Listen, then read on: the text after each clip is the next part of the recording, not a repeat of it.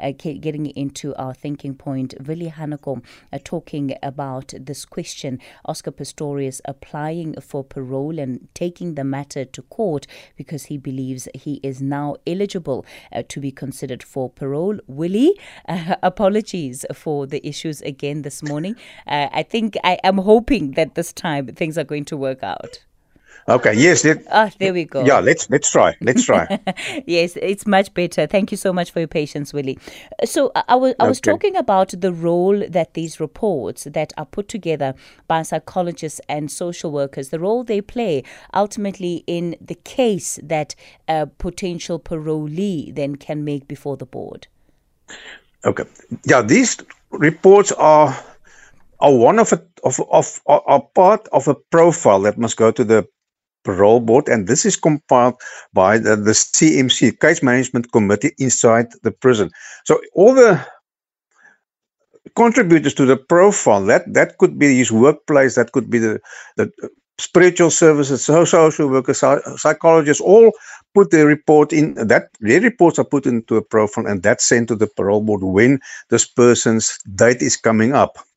Now, normally uh, even if a social worker and a psychologist can recommend that this person's risk for reoffending is very low, because that is normally how we work, you determine a risk and say, yeah, it's low, and the and this risk for for for successful reintegration is is also very low. In other words, we see that you should be able to integrate properly because he's got a good address, he's got work, and and and and then, but despite that, the parole board does not look at that only. The parole board must consider a number of other factors as well. The big thing looks like that went wrong with the Oscar case is the dispute about the dates, which is which must be a, a court thing then because they clearly, in my mind, he should have been in last year already uh, on his half time, and there's now a dispute on that. And and secondly, there was the issue with victim the victim offender dialogue that wasn't completed.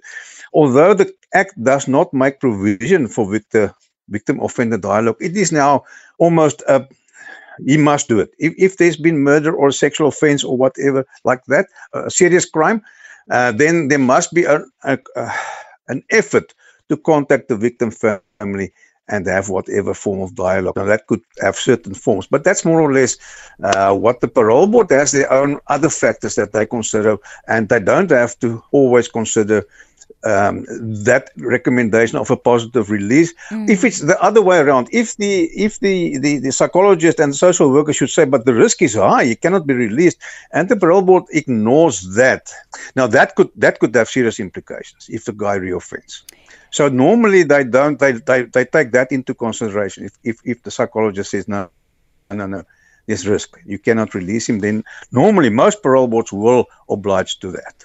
Willie, um, when I look at part of what um, the psychologists have said, is and and I want to read this based off um, what is um, filed in in that report is that um, okay. they they are saying that the thought of not having a chance to come to face to face with Ms. Reeva's uh, family to apologize for taking their daughter's life is reported to be killing Pistorius inside, and that he's been praying and hoping that one day God will give him the opportunity to heal and find closure uh, towards the death of their daughter, and that a day and a time will come for him to meet with them face to face. There's been a lot of emphasis placed here again when it comes to why they believe he should be released on uh, him making amends with the Steenkamp family. What do you make of that? Yeah, look, the, the, the words are, are written sort of quite strongly. It's it's clearly his effort to show remorse and to say, but I want to do that. I would like to to contact them. I believe that they have made contact, and uh, we don't know what the, the outcome of that was, but they've they've talked. He's been to uh, to the Eastern Cape where they've um, talked to him, where they hadn't. Uh, so, so that is not playing the major role currently, it looks like the major role currently is the, the, the, conflict about the dates. That that is what, what, what looks like the main issues why the parole board is is now saying no, we, we cannot release you. You're not on your off timers yet. So um, I, I, think if if the dates was not a dispute, then I think the parole board would have considered that uh, properly. But okay, the, the, report is strongly worded and uh, yeah, it's a, it's a bit exaggerated in one sense but yeah, I, I think um, that is the thing with Oscar himself. If he's trying to say that, okay, I, I, I am, I, I have remorse, and I, and then we know it. He's been saying it quite often.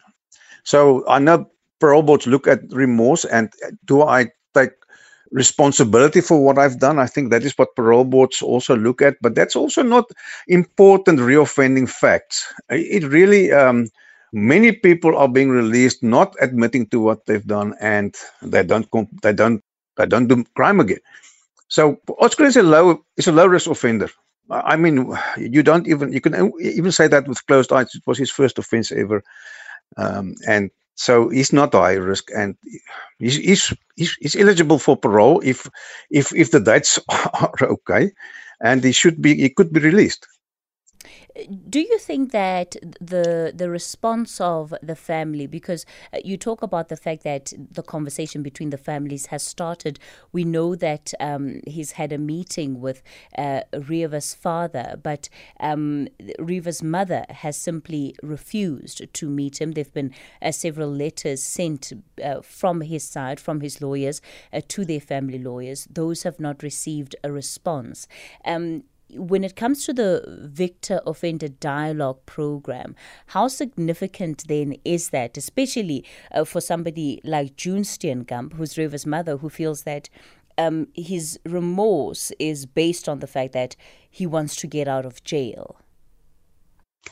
Yeah, that is that is quite often true. That is the problem. The whole thing about remorse and victim offender dialogues are very mechanistic, and many people uh, in my grab that in order to ensure parole. We don't know how, how true that is for Oscar, but it, it's it's her perception. The problem is uh, the, the, victim family cannot keep a person in prison. Really, that is not according to the law.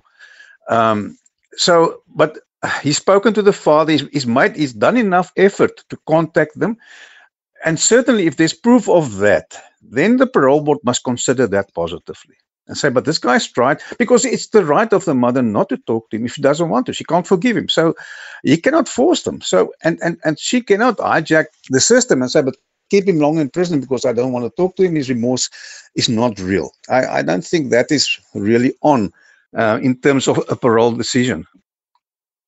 All right, Willie Hanekom, we're going to leave it there for this morning. Uh, thanks for your time. Vili is a psychologist and also uh, previously having worked in the Department of Correctional Services. And this is a conversation that we have, of course, ever so often about what happens when individuals who have committed uh, these serious crimes, like murder, like sexual sexual assault, and when these individuals then become eligible for parole, the considerations that the parole board has to make but I think, you know, there's also the, the very real pain that uh, some of the families still live with on a day to day and their own expectations over what should happen with these victims. Of course, um, the flaws in the system have been that sometimes individuals who should not have been eligible for, for parole uh, find themselves back out on the uh, streets, uh, recommitting similar offences to what they did before, and that only um, causing greater pain